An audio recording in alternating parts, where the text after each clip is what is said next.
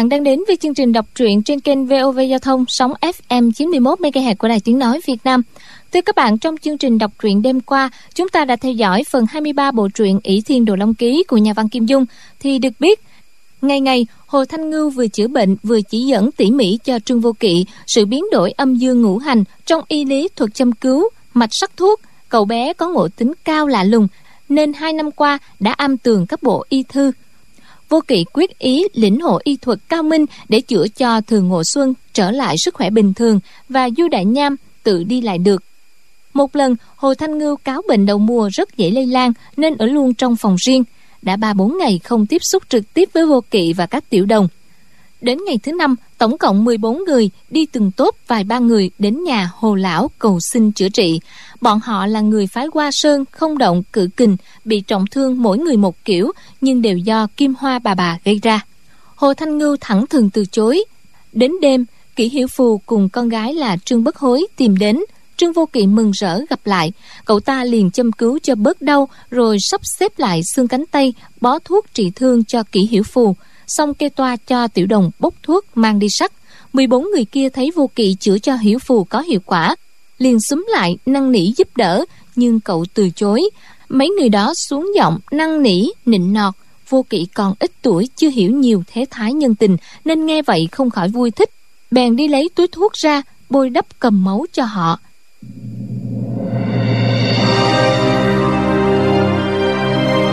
Bỉ Thiên Đồ Long Ký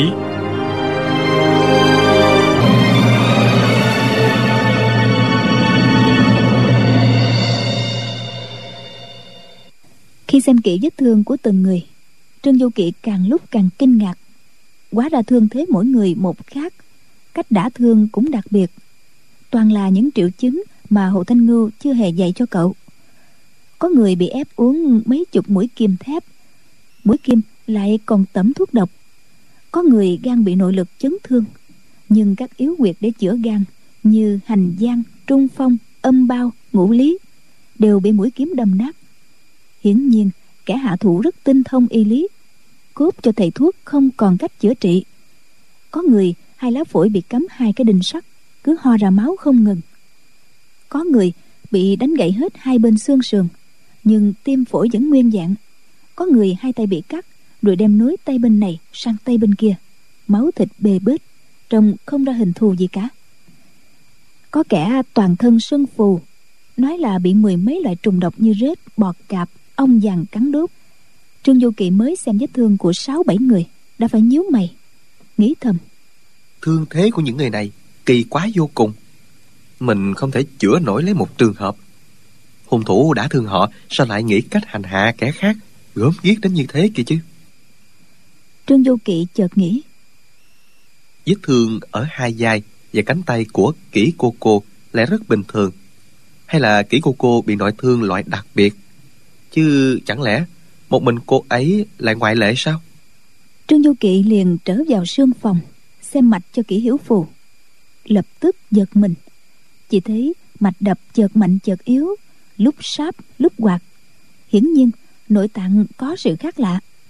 Nhưng tại sao ra như vậy thì thật là khó biết nguyên do. 14 kẻ kia thương thế kỳ dị, trương du kỵ cũng chẳng để tâm. Thầm nghĩ mấy kẻ thuộc phái không động, trong số đó có liên quan đến việc bức tử cha mẹ mình. Này có bị như vậy có chết cũng đáng tội. Riêng kỹ hiểu phù thì không thể không cứu. Thế là cậu tới trước cửa phòng của hồ thanh ngưu thấp giọng hỏi. Hồ tiên sinh đã ngủ chưa? Nghe hồ thanh ngưu đáp. Việc gì vậy? Dù là ai ta cũng không chữa đâu. Trương du kỳ nói. Dân có điều là mấy người kia bị thương sao lạ lắm rồi kể lại thương thế quái dị của từng người cho hồ thanh ngưu nghe. Hồ thanh ngưu ở bên trong nghe. Chỗ nào không rõ bảo trương du kỳ ra khám lại rồi cho hay. Trương du kỵ mất gần một canh giờ mới kể hết tỉ mỉ thương thế của 15 người. Hồ thanh ngưu luôn miệng ừ hử rõ ràng cũng đang suy nghĩ. Lâu sau mới nói các chứng quái thường ấy ngoài ta ra không ai đằng sau trương du kỵ bỗng có người nói tiếp hồ tiên sinh. Vị chủ nhân của kim hoa bảo ta nói với tiên sinh như sau. Ngươi uổng sừng y tiên. 15 loại kỳ thương quái độc này, Ngươi đừng mong chữa nổi bất cứ loại nào. Quả nhiên, tiên sinh giả giờ cáo ốm để né tránh. Trương du kỵ ngoảnh lại, thấy kẻ nói câu đó là lão hói, thánh thủ già lam, giảng tiệp của phái công động. Trên đầu lão không một sợi tóc, thoạt tiên trương du kỵ ngỡ, lão ta bẩm sinh không có tóc. Sao mới biết, lão bị người ta bôi một loại thuốc độc lên đầu, khiến cho tóc rụng hết. Chất độc vẫn đang ăn sâu vào trong. Chỉ e vài hôm nữa sẽ ngấm vào trong não, hẳn sẽ phát điên. Hiện thời hai tay lão bị mấy người đồng bọn dùng dây xích cột lại, không cho đưa lên gãy đầu. Nếu không, do bị ngứa ngáy hết chịu nổi, hẳn lão đã cào gãi đến loài xương sọ ra rồi hồ thanh ngưu lạnh nhạt nói ta chữa nổi hay không? Cũng chẳng sao. Nhưng với người thì ta nhất quyết không chữa. Ta xem ra người chỉ còn sống được bảy tám ngày. Hãy mau về nhà. Còn được gặp mặt vợ con một lần. Ở đây nói lãm nhảm không có ích gì. Giảng tiệp đầu ngứa không chịu nổi. Vẫn thường phải hoặc cọ sát hoặc cụng đầu vào tường khiến dây xích trói tay kêu loãng xoảng. Lúc này y thở hổn hển nói hồ tiên sinh vị chủ nhân của kim hoa nọ số muộn cũng sẽ tới đây tìm tiên sinh. Ta thấy tiên sinh cũng chẳng được chết yên lành đâu. Chi bằng mọi người liên thủ cùng chống cường địch chẳng hơn là tiên sinh nằm trốn trong buồng một mình. Khoanh tay chờ chết hay sao? Hồ thanh ngưu nói các người nếu đánh nổi hắn thì đã giết được hắn từ lâu rồi. Này có thêm 15 cái bị thịt giúp ta thì có ích gì chứ? Giảng tiệp năn nỉ một hồi hồ thanh ngưu không thèm lý tới. Cuối cùng giảng tiệp nổi khùng quát lên. Đã thế đằng nào cũng chết. Ta cho một mồi lửa đốt phắn cái chuồng chó này đi cho rồi. Bọn ta mỗi người một đao sống vào đâm tên thầy lan khốn kiếp này cùng chết cho xong. Lúc đó từ bên ngoài có một người khác bước vào chính là gã hán tử thổ quyết gã thò tay vào bọc lấy ra cái nga mi thích dí vào ngực giảng tiệp nói lão đắc tội với hồ tiền bối. Tiết mổ thanh toán lão trước đó. Lão muốn đau nhuộm máu thì để tiết mổ cho lão biết tay.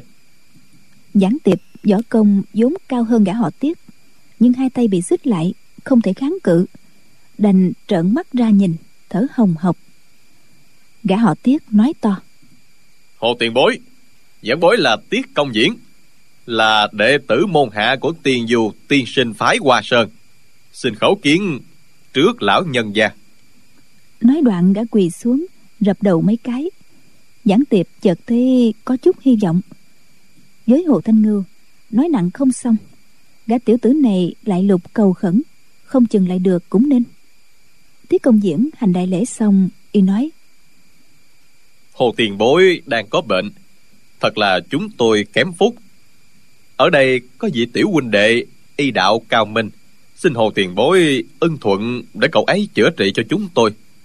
Chúng tôi ai nấy đều bị độc thương quái dị. Ngoài đệ tử của điệp cốc y tiên ra khắp thiên hạ không còn ai trị nổi. Hồ thanh ngưu lạnh lùng nói. Thằng bé ấy tên trương vô kỵ là đệ tử phái võ đàn con trai của ngân câu thiếu hoạch, trương thúy sơn, trương ngũ hiệp, đệ tử tái truyền của trương tam phong. Còn hồ thanh ngưu ta là người trong minh giáo. Các vị trong danh môn chính phái coi như đồ bỏ. Đâu có can hệ gì tới đệ tử của cao nhân như trương vô kỵ chứ. Trương vô kỵ chúng phải âm độc, cầu ta chữa bệnh. Nhưng ta đã lập trọng thể, trừ người trong minh giáo ra ta quyết không chữa bệnh cho ai cả. Trương vô kỵ không chịu gia nhập minh giáo, ta đâu có chữa cho hắn chứ. Tiết công diễn thất vọng. Ban đầu cứ ngỡ trương vô kỵ là đệ tử của hồ thanh ngưu. Bản lĩnh dù không bằng sư phụ, nhưng gặp chỗ khó, hẳn sẽ được hồ thanh ngưu chỉ điểm cho. Nào ngờ, chính trương vô kỵ cũng chỉ là một bệnh nhân, xin chữa không được mà thôi. Lại nghe hồ thanh ngưu nói tiếp các vị cứ ở lì trong nhà ta không chịu đi. Bộ các vị tưởng ta sẽ rủ lòng thương sao? Các vị cứ hỏi thằng bé ấy xem nó ở đây bao lâu rồi. Tiết công diễn và giảng tiệp cùng nhìn trương vô kỵ thấy cậu giơ hai ngón tay rồi lại giơ hai ngón tay một lần nữa. Tiết công diễn hỏi hai mươi ngày à? Trương du kỳ đáp tính ra là hai năm hai tháng rồi. Giảng tiết hai người nhìn nhau cùng buông một tiếng thở dài. Hồ thanh ngưu nói nó có ở lì tại đây mười năm. Ta cũng không cứu mạng. Trong vòng một năm nữa thôi. Âm độc tích tụ trong lục phủ ngũ tạng nó sẽ đại phát tán. Dẫu thế nào thì nó cũng chẳng thể sống đến ngày sang năm. Hồ thanh ngưu ta từng lập trọng thể trước minh Tồn là dù cho cha ruột ta, con cái ta. Nếu không phải đệ tử của minh giáo, ta cũng không cứu chữa. Tiết công diễn và giảng tiệp thất vọng hoàn toàn đang định lùi ra thì hồ thanh ngưu nói gã đệ tử phái võ đàn này cũng biết đôi chút y lý. Y lý của phái võ đàn tuy còn thua xa minh giáo ta nhưng cũng không đến nỗi làm chết người. Phái võ đàn của hắn thấy chết có cứu hay không là việc của hắn không liên quan gì tới minh giáo hay hồ thanh ngưu ta cả. Tiết công diễn sững lại nghe lời nói của hồ thanh ngưu dường như có ý ưng thuận để trương vô kỵ chữa trị cho họ. Liền nói hồ tiền bối vị trương tiểu hiệp này nếu ra tay cứu độ thì chúng tôi có hy vọng sống sót phải không? Hồ thanh ngưu đáp hắn cứu hay không không can hệ gì đến ta. Vô kỵ người nghe đây. Ở trong nhà của ta người không được dở trò chữa trị. Trừ khi ra khỏi nhà ta rồi ngươi làm gì ta không cần biết tiết công diễn và giảng tiệp thoạt tiên có hy vọng. Giờ nghe nói như thế thì lại quan mang ngơ ngác. Chưa hiểu ý tứ của hồ thanh ngưu thế nào. Trương vô kỵ so với họ thông minh hơn hẳn cậu hiểu ngay. Nói hồ tiên sinh đang bệnh các vị không nên quấy nhiễu tiên sinh nữa. Xin hãy theo tài hạ ra ngoài kia. ra đến thảo đường trương vô kỵ nói. Các vị tại hạ nhỏ tuổi kiến thức nông cạn thương thế của các vị lại quá dị. Chữa trị được hay không, chẳng dám nói chắc. Nếu các vị tin tưởng ở tại hạ, thì tại hạ sẽ thử xem sao. Sống chết tùy ở số trời vậy. Lúc này mọi người ai cũng bị thương. Không ngứa thì đau, không tê thì xót. Tình cảnh sống dở chết dở. Dù có bảo họ uống tỳ xương độc dược, thì họ cũng cho là ngọt như mật mà uống liền. Miễn sao đỡ đau đớn khổ sở nhất thời. Nghe trương vô kỵ nói như vậy ai nấy quan hỉ ra mặt. Trương vô kỵ nói tiếp. Hồ tiên sinh không cho phép tại hạ chữa bệnh trong nhà tiên sinh. E chết người tổn hại quy danh y tiên. Vậy tất cả hãy ra khỏi nhà. Mọi người lại lưỡng lự. Thấy cậu chẳng qua chỉ 14-15 tuổi tài nghệ chắc chỉ có hạn. Ở trong nhà y tiên ít ra còn có chỗ dựa. Nếu ra khỏi đây lỡ cậu chữa trị lung tung thương thế nặng thêm thì khổ. Giảng tiệp lớn tiếng nói. Đầu ta ngứa muốn chết. Tỷ huynh đệ à hãy chữa cho ta trước đi. Đoạn lão chạy ra ngoài trước dây xích kêu loáng xoảng. Trương vô kỵ nghĩ một hồi vào kho thuốc lấy hơn 10 vị như nam tinh phòng phong bạch chỉ thiên ma khương hoạt bạch phụ tử qua nhị thạch. Sai tiểu đồng cho vào cối giả nát trộn với rượu mạnh chế thành cao đem ra đắp lên đầu giảng tiệp. Cao vừa đắp lên giảng tiệp xót quá nhảy cẩn lên vừa nhảy vừa kêu. Xót quá xót chết mất thôi. Ôi nhưng mà xót thế này còn dễ chịu hơn là ngứa rất nhiều. Lão nghiến răng ken két cứ đi đi lại lại như điên trên bãi cỏ. Luôn miệng kêu. Xót ơi là xót mẹ kiếp thằng nhỏ này quá là tài tình á à, không. Trương tiểu hiệp giảng mổ ta phải đa tạ cậu mới đúng. Bọn kia thấy chứng ngứa đầu của giảng tiệp có công hiệu ngay lập tức ùa ra nhờ trương du kỵ chữa cho. Lúc đó có một người ôm bụng lăn lộn dưới đất mà kêu la.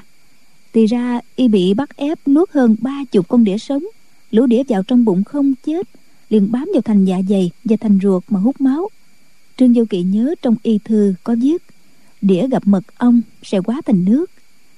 Hồ điệp cốc này, thiếu gì mật ong? Bèn sai tiểu đồng mang một tô cho người kia uống. Cứ thế cho đến khi trời sáng, hai mẹ con kỹ hiểu phù thức dậy đi ra. Thấy trương vô kỵ vẫn đang tất bật trị thương cho mọi người. Kỷ hiểu phù bèn phù giúp việc băng bó, truyền tin cho tiểu đồng về các vị thuốc. Chỉ có cô bé dương bất hối, vô tư, vô lự, vừa nhai táo, vừa tung tăng đùa giỡn với bướm mãi đến quá trưa, trương vô kỵ mới sơ bộ hoàn tất việc trị ngoại thương, cầm máu, giảm đau. Nhưng thương thế mỗi người đều kỳ quái, rắc rối. Trị ngoại thương mới là chỉ chữa phần ngọn mà thôi. Trương vô kỵ vào phòng ngủ vài canh giờ. Đang ngủ, nghe bên ngoài có nhiều tiếng kêu la. Vội choàng dậy, chạy ra. Thấy vài người bớt đau. Còn phần đông thì trở nên nguy kịch. Trương vô kỵ bó tay, đành chạy vào kể cho hồ thanh ngưu nghe hồ thanh ngưu lạnh lùng nói. Bọn họ không phải người trong minh giáo. Họ sống hay chết đối với ta chả có can hệ gì hết. Trương vô kỵ chợt nghĩ ra một cách nói. Nếu như có đệ tử minh giáo bên ngoài không có thương tích gì song bên trong tủ sưng phòng lên mặt phù màu đỏ mê man sắp chết tiên sinh chữa trị cho họ bằng cách nào? Hồ thanh ngưu nói. Nếu như đó là đệ tử của minh giáo. Thì ta dùng sơn giáp quy dĩ hồng hoa sinh địa linh tiên quyết kiệt đào tiên đại hoàng nhũ hương. Một dược cho vào rượu mà sắc. Sau đó thêm nước tiểu của trẻ con vào mà uống sẽ trừ được huyết ứ. Trương vô kỵ lại hỏi nếu như có đệ tử của minh giáo bị người ta đổ thiết vào tay trái rót thủy ngân vào tay phải. Mắt thì bị trét sơn sống đau đớn không chịu nổi. Không nhìn thấy được thì phải chữa thế nào? Hồ thanh ngưu nghe như vậy nổi giận nói. Kẻ nào dám hãm hại đệ tử của mình giáo như thế? Trương du kỳ nói. Kẻ đó quả thật tàn bạo nhưng giảng bối nghĩ rằng phải chữa vết thương ở tai mắt cho đệ tử của minh giáo đã rồi sẽ truy tìm họ tên và tung tích của kẻ thù. Hồ thanh ngưu nghĩ một lát nói. Ừ, nếu như người đó là đệ tử của minh giáo ta sẽ đổ thủy ngân vào tay trái y thiết sẽ tan vào thủy ngân mà chảy ra. Lại dùng kim châm ngoáy vào tay phải thủy ngân sẽ bám vào kim từ từ kéo ra.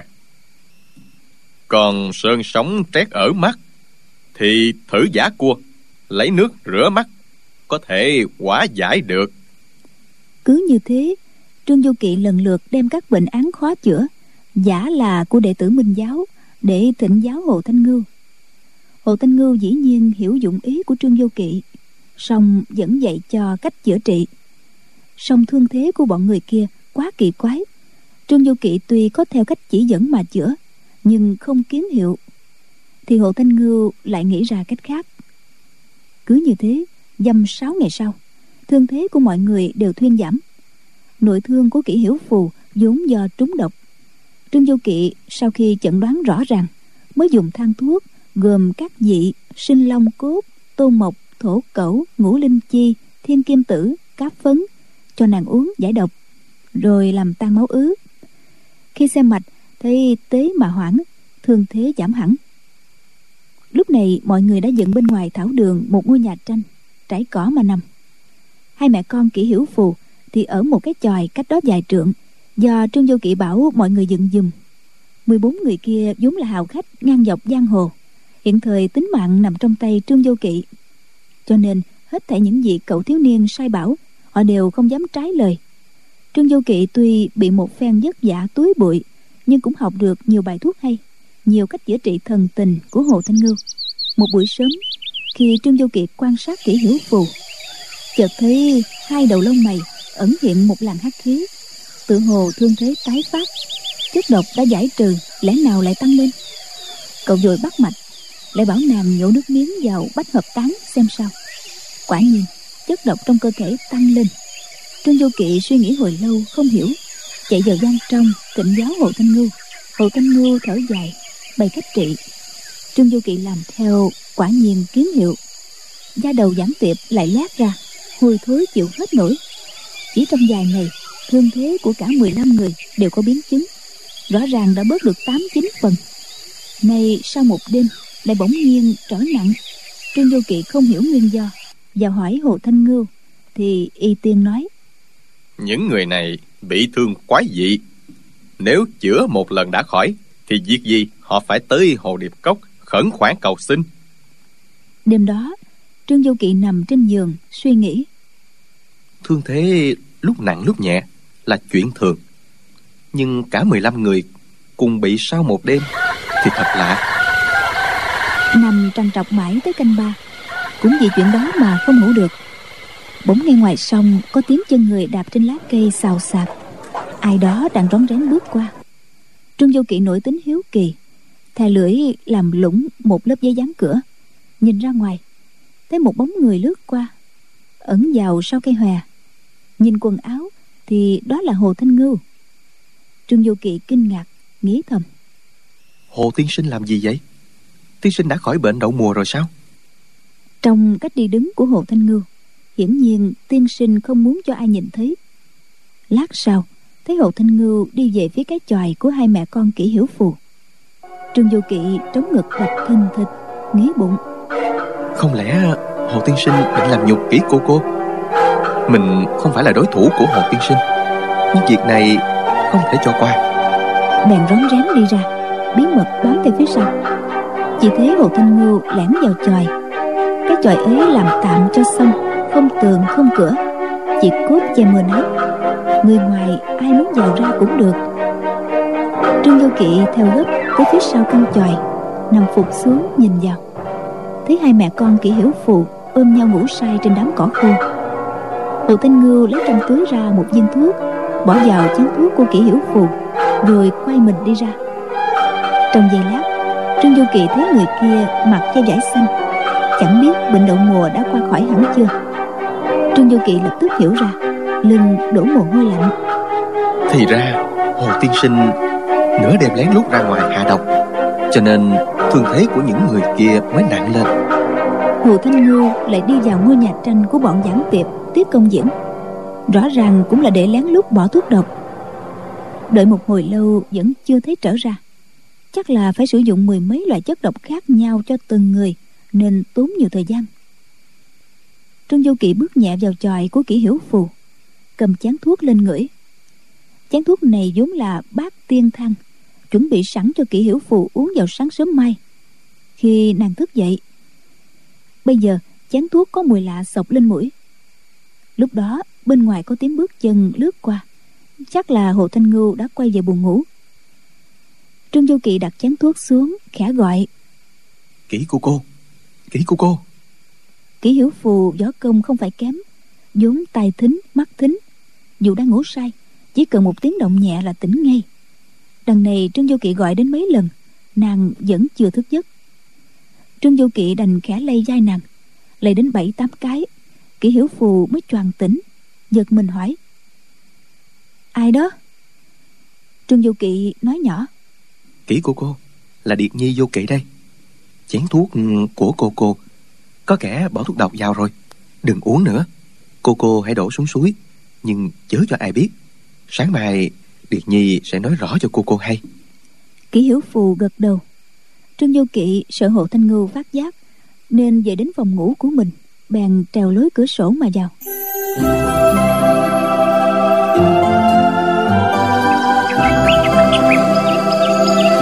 Hôm sau, ăn sáng xong, trương vô kỵ và dương bất hối cùng nhau chạy đuổi biến trong thung lũng. Mỗi lúc một xa chỉ hiểu phù biết ý lẻo đẻo đi theo. Mấy hôm rồi, trương vô kỵ thường dẫn dương bất hối đi chơi. Nên lúc này, mọi người thấy ba người đi với nhau cũng chẳng để ý đi khoảng một dặm tới một triền núi.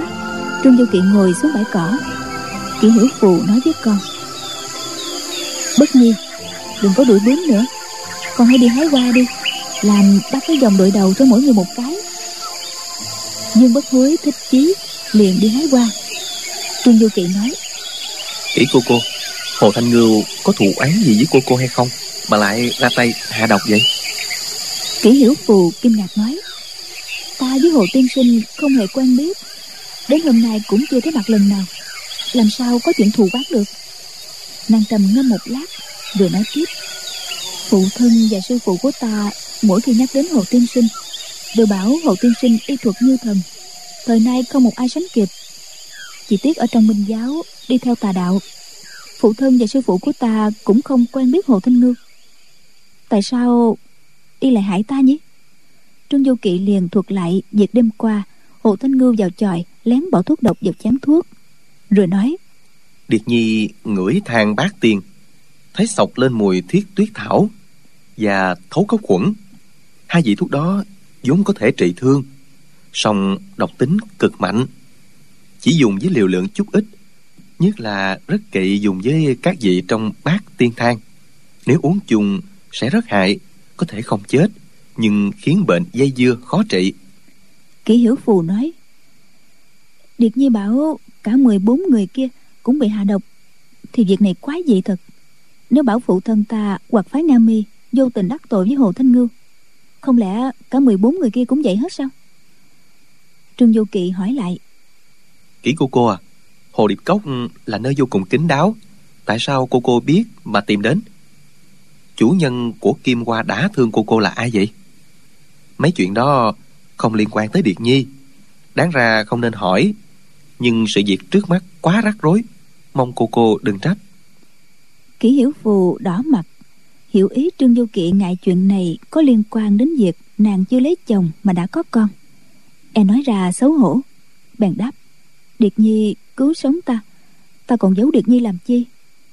Huống hồ, điệt nhi đối xử với ta quá tử tế bất hối nữa tuy điệt nhi còn ít tuổi song nỗi khổ tâm trong lòng ta trên đời này ta không có ai thân thiết để thổ lộ ngoài điệt nhi ra. Nói tới đây nàng không cầm được nước mắt nàng lấy khăn tay lau nước mắt rồi nói tiếp.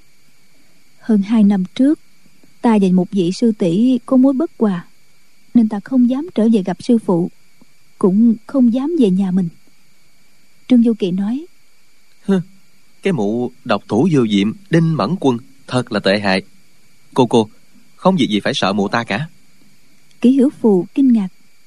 Sao sao điệt nhi lại biết? Trương du kỵ bèn kể lại chuyện đêm đó, cậu và thường ngộ xuân ẩn trong rừng. Thấy kỷ hiểu phù cứu bệnh hòa thượng ra sao? Kỷ hiểu phù buồn bã thở dài nói, muốn người ta không biết, trừ phi đừng có làm. Tai mắt người đời, thật không sao che giấu nổi mà. Trương du kỵ nói cô cô. Ân lục thúc ừ, tuy là người rất tốt, nhưng nếu cô cô không thích, không lấy lục thúc thì cũng đâu có sao. Khi nào gặp lục thúc ừ, điệt nhi sẽ xin lục thúc đừng ép buộc cô cô làm chi. Kỷ hiểu phù nghe trương du kỵ nói thật hồn nhiên, coi mọi sự trên đời nhẹ nhàng như thế, thì cười gượng, thông thả nói du kỵ à không phải cô cô có ý phụ bạc ân lục thúc. Sự việc hồi đó không còn cách nào khác cả nhưng mà, nhưng cô cô cũng không có gì phải ân hận. Nhìn khuôn mặt thơ ngây hồn nhiên của trương vô kỵ kỷ hiểu phù nghĩ thầm.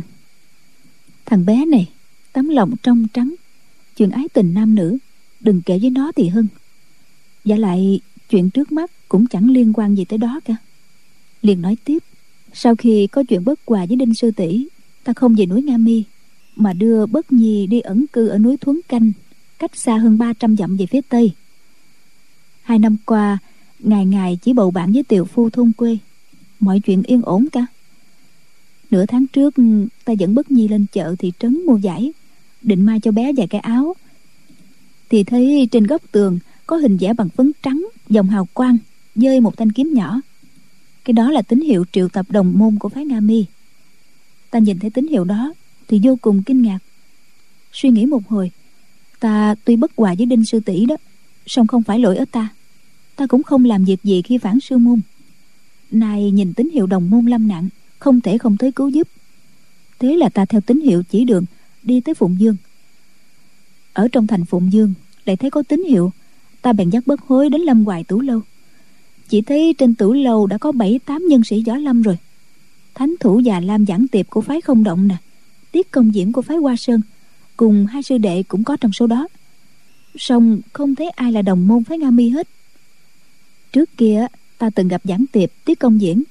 Khi ta hỏi nguyên do, thì họ bảo họ cũng nhìn thấy tín hiệu triệu tập đồng môn, liền tìm tới đây. Còn về chuyện gì thì bọn họ cũng không hề hay biết. Hôm mấy ta chờ cả ngày, không thấy đồng môn phái nga mi đâu hết. Chỉ thấy lục tục kéo đến một số người khác thuộc thần quyền môn, phái cái bang ai cũng bảo là nhận được tín hiệu của đồng môn.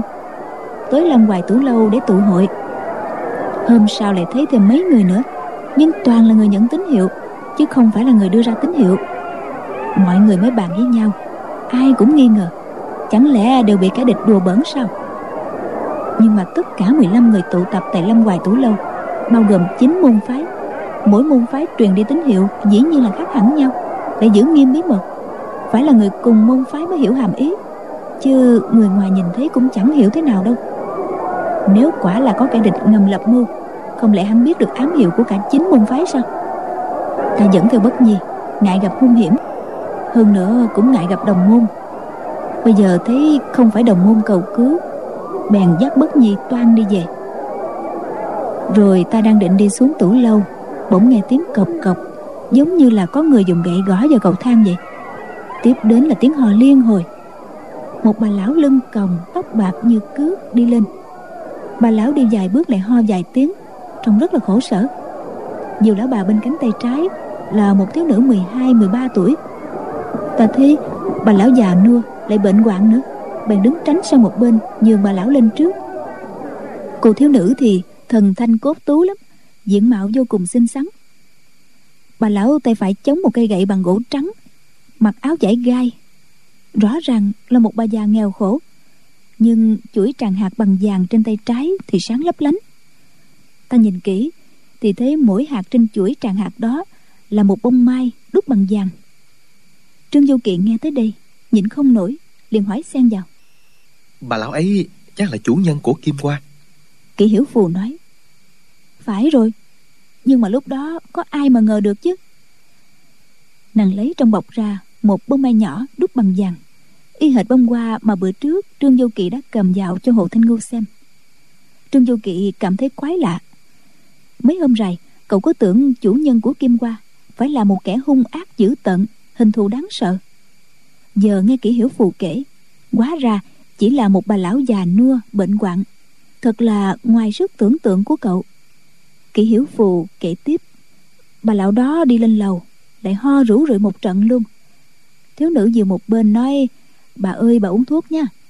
Bà lão gật đầu. Thiếu nữ lấy ra một cái bình nhỏ, đổ ra vài viên thuốc. Bà lão đó nhai trẹo trạo, tụng hai câu, a di đà phật, a di đà phật. Cặp mắt già nua hấp hái, miệng thì lẩm bẩm, chỉ có 15 người. Hừ, người thử hỏi xem phái võ đan và phái cung luân có ai tới không?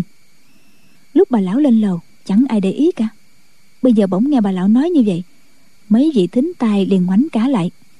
Thấy bà lão ốm yếu nghèo hèn, cứ tưởng là mình nghe lầm. Rồi cô thiếu nữ cao giọng nói, này, bà lão hỏi các vị là phái võ đan và phái cung luân có ai tới đây hay không? Mọi người, tất cả đều ngẩn ra, không ai trả lời. Rồi lát sau á giảng tiệp của phái không động mới nói, tiểu cô nương, cô hỏi gì vậy? Thiếu nữ đó mới nói. Bà lão hỏi tại sao chưa thấy đệ tử của hai phái võ đan và côn luân? Giảng tiệp mới hỏi. Bà cháu cô là ai? Bà lão gập người ho sù sụ một hồi. Đột nhiên một luồng kình phong ào tới trước ngực của ta. Luồng kình phong đó không biết từ phía nào đánh tới nữa. Chỉ cảm thấy nhanh lạ thường. Ta vội giơ chưởng ra chống đỡ. Lập tức thấy tức ngực. Khí quyết dồn lên đứng không vững nữa. Phải ngồi bệt xuống sàn nôn ra mấy ngụm máu tươi. Ta đang quan mang á thì thấy bà lão thân hình phiêu động, tung chưởng phía này, đấm quyền phía kia. Miệng thì vẫn ho, mà trong giây lát đánh ngã nốt 14 người còn lại trong tủ lâu. Bà lão đó xuất thủ bất ngờ, thân pháp quá lanh lẹ đi, kinh lực thì mạnh mẽ. Cả 15 người không ai đỡ được một chiêu nửa thức nào cả. Kẻ thì bị điểm nguyệt, kẻ thì bị chấn thương tạng phủ. Bà lão kia liên tiếp dùng tay trái từng đóa kim qua trong chuỗi tràng hạt phóng đi, cắm vào cánh tay cả 15 người. Rồi bà lão quay sang, dịnh vào thiếu nữ, miệng niệm a di đà phật, run rẩy đi xuống lầu. Chỉ nghe tiếng gậy của bà lão chống lộc cộc chậm chậm vào bậc thang. Mỗi bước một xa dần, xen lẫn tiếng ho khan nữa. Kỷ hiểu phù kể tới đây, thì dương bất hối đã làm được một cái dòng đội đầu bằng hoa.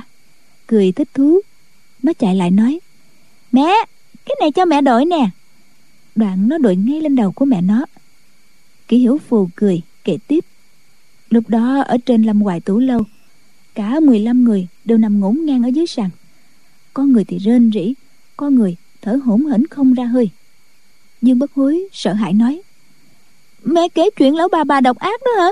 Đừng kể đừng kể nữa, con sợ lắm. Kỷ hiếu phù nói, con ngoan, con chạy đi làm cho vô kỵ ca ca một cái chửi qua đi đi. Dương bất hối nhìn trương vô kỵ hỏi ủa ca ca thích màu gì? Trương vô kỵ đáp à, nếu có hoa màu đỏ thêm cả màu trắng nữa bông càng lớn thì càng tốt. Dương bất hối giang hai tay hỏi à lớn bằng ngần này phải không? Trương vô kỵ đáp ừ được được cỡ đó. Dương bất hối vỗ tay chạy đi nói mới làm xong ca ca phải đổi đó. Kỳ hiếu phù kể tiếp trong lúc ta đang nửa tỉnh nửa mê thấy khoảng hơn chục người toàn là tủ bảo trưởng quỷ nấu bếp của tủ lâu tới khiêng tất cả xuống nhà bếp. Bất hối thì nó sợ quá cứ khóc và theo sát bên ta. Tên trưởng quỷ tay cầm một tờ giấy chỉ vào giảng tiệp nói bôi thuốc cao vào đầu lão này. Tức thời một tên tủ bảo dùng thuốc cao đã chuẩn bị sẵn bôi lên đầu của giảng tiệp. Tên trưởng quỷ xem xem tờ giấy chỉ một người rồi hắn nói còn tên này chặt tay phải ráp qua tay trái.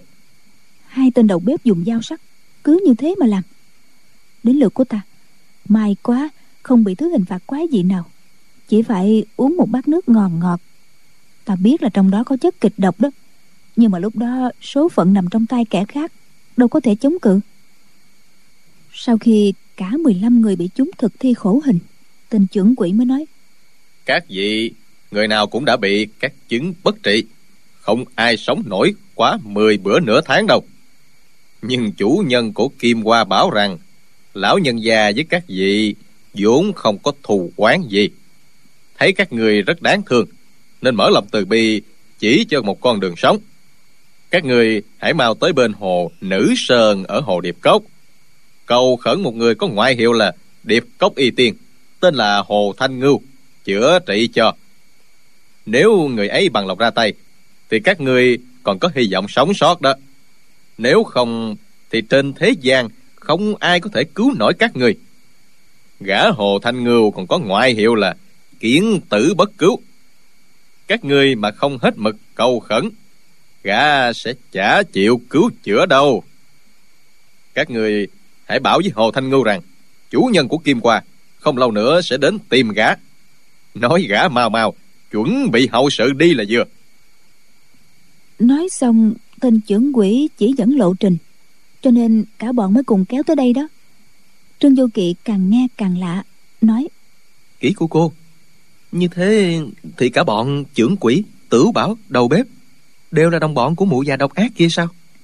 Kỷ hiểu phù nói xem ra bọn chúng đúng là thủ hạ của mụ ta rồi. Tên trưởng quỷ cứ theo những điều viết trong tờ giấy của mụ ta mà thực thi khổ hình đến giờ tôi vẫn chưa hiểu tại sao mụ ta lại làm những trò quái gì đó chứ. Nếu có thù quán với bọn ta, muốn lấy mạng bọn ta, thì chỉ cần phẩy tay một cái là xong rồi. Nếu muốn bọn ta khổ sở hơn, thì sau khi đầu độc, cớ sao lại còn chỉ đường tìm đến hồ tiên sinh xin chữa trị? Lại bảo chính mụ ta không lâu nữa sẽ đến tìm hồ tiên sinh báo thù. Không lẽ cứ phải dùng đủ cách kỳ quái đối với bọn ta để thử tài cứu chữa của hồ tiên sinh? Trương vô kỵ trầm ngâm một hồi, nói nếu kim qua bà bà muốn tìm hồ tiên sinh để gây sự về lý mà nói hồ tiên sinh phải chữa trị cho mọi người rồi cùng hợp sức chống lại đại địch. Vì thế mà hồ tiên sinh miệng bảo không chữa song vẫn chỉ dẫn cho điệt nhi cách chữa trị đem áp dụng quả nhiên cực kỳ công hiệu. Như vậy là bề ngoài bảo không cứu nhưng bên trong lại ngầm mượn tay điệt nhi cứu người. Ừ, song đã dạy điệt nhi chữa cho mọi người rần khỏi rồi. Nửa đêm lại lén lút hạ độc làm cho mọi người sống dở chết dở. Thì thật là quá quái dị. Hai người trò chuyện hồi lâu vẫn không hiểu nổi nguyên do. Dương bất hối đã làm xong một cái vòng hoa lớn đội lên đầu trương vô kỵ. Trương vô kỵ nói ý của cô à từ này trừ phi đích thân điệt nhi mang thuốc tới cô cô hãy uống nhé. Chứ nhất thiết chớ có uống thuốc khác. Ban đêm cô cô nhớ để sẵn binh khí bên người. Đề phòng có kẻ hãm hại. Trước mắt cô cô chưa thể đi được. Chờ điệt nhi làm ít thuốc tể cho cô cô uống. Khi không còn bị nội thương nữa sẽ tìm cách đưa bất hối trốn đi. Kỷ hiểu phù gật đầu nói ừ vô kỵ à. Tâm địa lão hạ hồ khó lường như vậy. Được như ở chung với lão ta không phải là hay đâu. Chi bằng chúng ta cùng trốn đi là hơn. Trương vô kỵ nói ồ hồ tiên sinh đối với điệt nhi trước giờ rất tử tế. Lúc đầu tiên sinh bảo rằng, sau khi chữa khỏi âm độc trong cơ thể của điệt nhi, sẽ ra tay giết chết điệt nhi đó.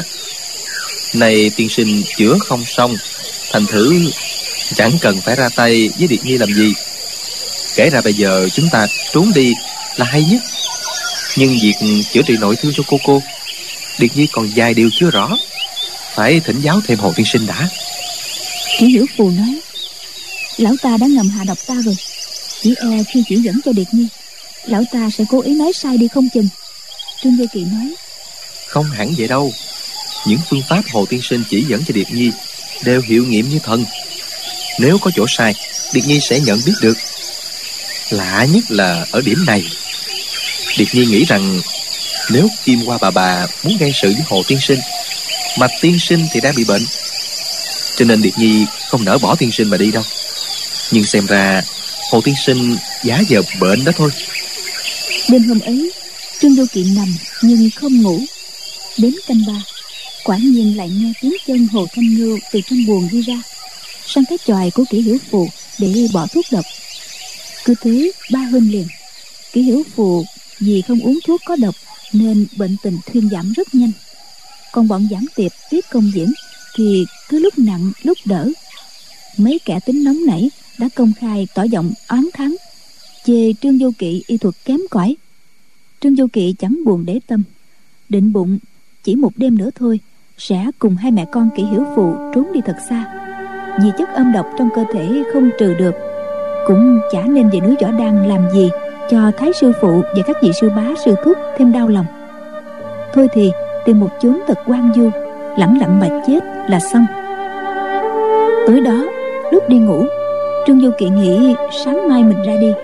Hồ thanh ngưu tuy cổ quái, song đối với cậu tử tế, không nhờ có tiên sinh chữa trị cho, làm sao mình sống được tới ngày hôm nay? Hơn hai năm qua, lại được tiên sinh dạy cho biết bao y thuật. Sống chung một nhà, nay sắp biệt ly, không khỏi lưu luyến. Bèn đến trước phòng hồ thanh ngưu dấn ăn vài câu. Lại nghĩ, kim qua bà bà nay mai tới đây sinh sự, không biết hồ tiên sinh đối phó cách nào thì không khỏi lo lắng mới nói. Hồ tiên sinh tiên sinh sống bấy lâu ở hồ điệp cốc chẳng lẽ không thấy chán hay sao? Chi bằng hãy đi nơi khác cho khoai khỏa. Hồ thanh ngưu ngạc nhiên nói. Ta đang bệnh làm sao mà đi được? Trương vô kỵ nói. Kiếm một cỗ xe là đi được thôi chỉ cần dùng giải che kín cửa xe không cho gió lùa vào là ổn. Nếu tiên sinh muốn đi giảng bối sẽ theo hầu. Hồ thanh ngưu thở dài. Hài tử à. Đa tạ hảo tâm của người. Thiên hạ tuy rộng lớn nhưng e rằng ở đâu cũng thế thôi. Mấy hôm nay người cảm thấy trong ngực thế nào? Ở đàn điền hàng khí có sông lên hay không? Trương du kỳ nói.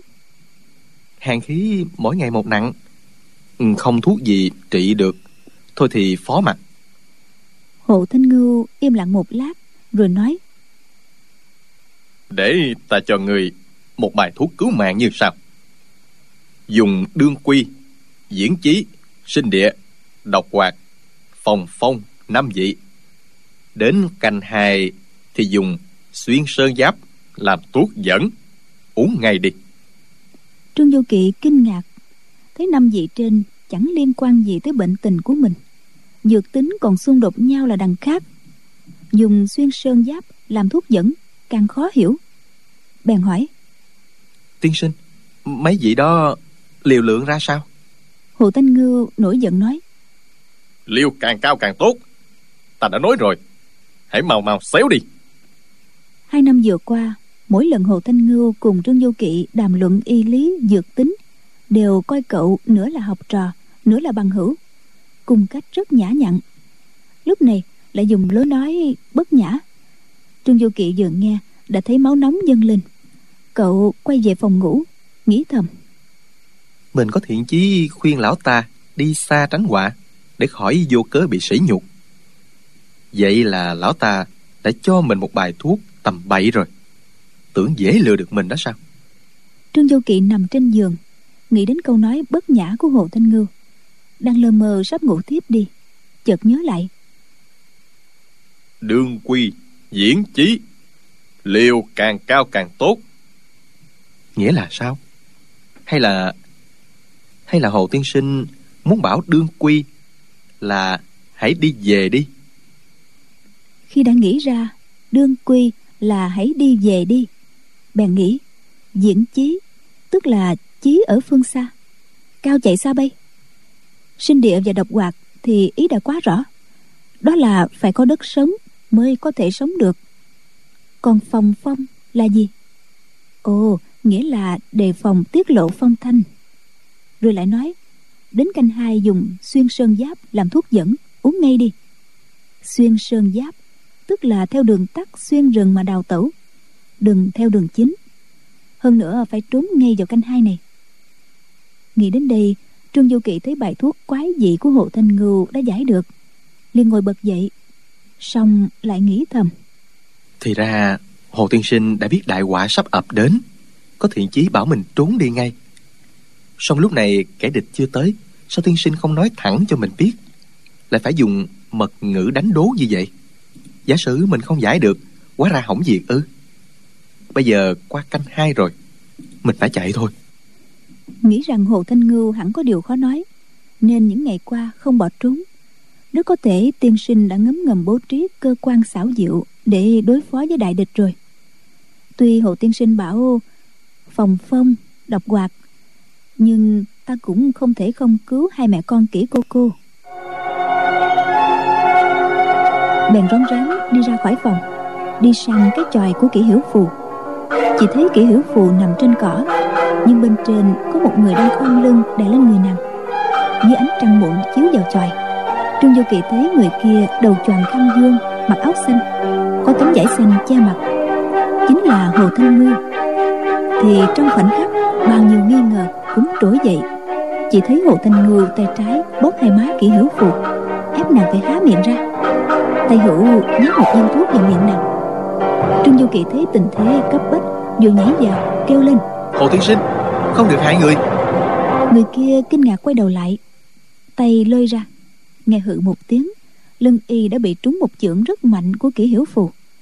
Y ngã giật xuống, tấm giải che mặt lật sang một bên. Trương du kỵ vừa nhìn đã bất giác kinh quản kêu lên. Thì ra, người kia không phải là hồ thanh ngưu, mà là một thiếu phụ trung niên, mặt qua già phấn. Trương du kỵ thấy đó là một thiếu phụ thì sửng sốt hỏi. Bà bà là ai? Thiếu phụ đó lưng bị trúng một chưởng nặng của đệ tử phái nga mi đau nhợt nhạt cả mặt mày không nói nổi. Kỷ hiểu phù cũng hỏi bà là ai? Vì cớ gì mấy phen đến hãm hại ta? Thiếu phụ lặng thinh. Kỷ hiểu phù rút trường kiếm chỉ vào ngực thiếu phụ. Trương du kỳ nói để điệt nhi vào xem hồ tiên sinh có sao không? Cậu sợ rằng hồ thanh ngưu đã bị thiếu phụ này hạ độc thủ. Lại nghĩ thiếu phụ là đồng đảng của kim hoa bà bà. Trương du kỵ rảo bước đến trước cửa phòng của hồ thanh ngưu đẩy mạnh cánh cửa mở ra gọi to. Tiên sinh tiên sinh tiên sinh có sao không? Không có tiếng trả lời. Trương du kỵ quá lo vội sờ soạn trên bàn tìm đồ đánh lửa đốt lên một ngọn nến. Thấy chăn đệm trên giường sộc sệt mà không thấy hồ thanh ngưu đâu cả trương du kỵ vốn chỉ lo hồ thanh ngưu đã bị thiếu phụ hạ thủ nằm chết ở dưới đất. Nhưng nhìn quanh không có ai thì yên tâm nghĩ thầm. Nếu hồ tiên sinh bị bắt đi thì lúc này chắc chưa bị sát hại. Đang định đuổi theo chợt nghe dưới gầm giường có tiếng thở nặng nề. Bèn cúi mình chiếu nến. Thấy hồ thanh ngưu chân tay bị trói nằm dưới đó. Trương du kỵ cá mừng vội kéo y ra. Thấy miệng y bị nhét một trái hồ đào to không thể nói được. Trương du kỵ móc trái hồ đào ra cởi dây trói cho hồ thanh ngưu. Hồ thanh ngưu hỏi luôn. Thiếu phụ kia đâu rồi? Trương du kỵ nói. Đã bị kỹ cô cô chế ngự không chạy được đâu. Tiên sinh không bị đả thương chứ? Hồ thanh ngưu nói. Hãy khoan cởi trói cho ta. Mau đưa thiếu phụ tới gặp ta. Mau lên. Chậm một chút á e không kịp mất. Trương du kỵ hỏi. Nhưng tại sao? Hồ thanh ngưu dục giả. Mau đưa thiếu phụ tới đây. Ồ không Người mau lấy ba viên ngư hoàng quyết kiệt đan Cho bà ta uống trước. Thuốc trong ngàn kéo thứ ba ấy, Mau lên. Hồ thanh ngưu luôn miệng thúc giục, thần sắc rất gấp gáp. Trương du kỵ biết ngưu hoàng quyết kiệt đan là linh dược giải độc. Hồ thanh ngưu phối chế bằng không ít dược liệu trân kỳ. Chỉ cần một viên đã đủ quá giải chất cực độc. Giờ bảo cho thiếu phụ uống những ba viên. Không lẽ bà ta bị trúng độc quá nặng ư? Chỉ thấy thần sắc hồ thanh ngưu thực gấp gáp lạ lùng. Nên trương du kỵ không dám hỏi thêm. Vội lấy ngưu hoàng quyết kiệt đan chạy sang chòi của kỹ hiểu phù nói với thiếu phụ. Mau nuốt đi nè. Thiếu phụ mắng luôn. Cút đi ai cần đến hảo tâm của tên tiểu tặc? Thì ra thiếu phụ ngửi mùi ngưu hoàng quyết kiệt đan biết ngay là thuốc giải độc. Trương du kỵ nói Là Hồ Tiên Sinh cho bà uống đó thiếu phụ nói, xéo đi, xéo mau. Sau khi trúng chưởng của kỹ hữu phù, giọng nói của thiếu phụ nghe rất yếu ớt.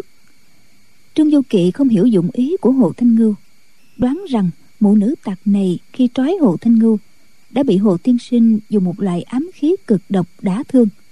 Nay cần mụ ta sống để tra vấn mọi việc. Bèn bóp miệng mụ ta mà nhét ba viên thuốc vào, rồi nói với kỹ hiểu phù Chúng ta đem mụ này Giao cho Hồ Tiên Sinh định đoạt. Kỹ hiểu phù liền điểm nguyệt thiếu phụ cùng trương vô kỵ mỗi người một bên đỡ một cánh tay lôi mụ ta sang phòng ngủ của hồ thanh ngưu. Hồ thanh ngưu vẫn nằm còng queo dưới đất vừa thấy mụ kia vội hỏi Uống thuốc chưa? Trương vô kỵ đáp Đã uống rồi. Hồ thanh ngưu vui mừng nói Tốt lắm Tốt lắm trương vô kỵ cắt dây trói cho hồ thanh ngưu.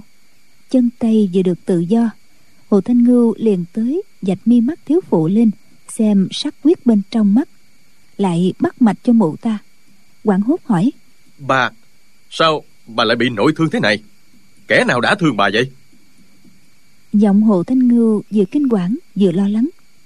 Thiếu phụ biểu môi hừ một tiếng nói thì cứ hỏi tình độ đệ của ông khác biết hồ thanh ngưu quay người lại hỏi trương vô kỵ. Người đã thương bà ấy phải không? Trương vô kỵ nói Bà ta đang tiếng thứ tư chưa kịp thốt ra thì trương vô kỵ đã bị hồ thanh ngưu dán liền cho hai cái tác. Hai cái tác rất mạnh lại bất ngờ. Trương vô kỵ hoàn toàn không đề phòng cũng không kịp né tránh nên bị nổ đông đóm mắt suýt nữa ngất đi. Kỷ hiểu phù rút trường kiếm ra cái soạt ngươi làm gì vậy? Hồ thanh ngưu không buồn để ý tới lưỡi kiếm sáng quắc đe dọa trước mắt. Hỏi thiếu phụ Bà thấy trong ngực thế nào? Có đau bụng hay không? Thần thái của hồ thanh ngưu hết mực ân cần khác hẳn cái phong thái thấy chết không cứu thường ngày của y. Thiếu phụ thì vẫn giữ giá lạnh nhạt như cũ. Hồ thanh ngưu giải khai quyệt đạo cho mụ ta xoa bóp chân tay lại lấy mấy viên thuốc cẩn thận đút vào miệng rồi bế mụ đặt lên giường nhẹ nhàng đắp tấm chăn lên. Cử chỉ triều mến trân trọng đó đâu phải là cách đối phó với kẻ địch. Trương vô kỵ xoa xoa chỗ sưng dèo trên má càng nhìn cảnh đó càng không hiểu ra sao.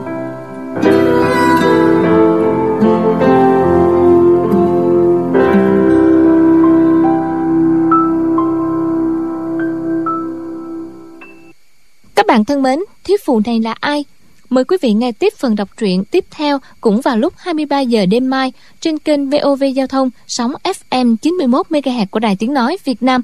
Và các bạn đừng quên gửi những ý kiến của các bạn vào hộp thư điện tử đọc truyện vovavonggmail.com các bạn nhé.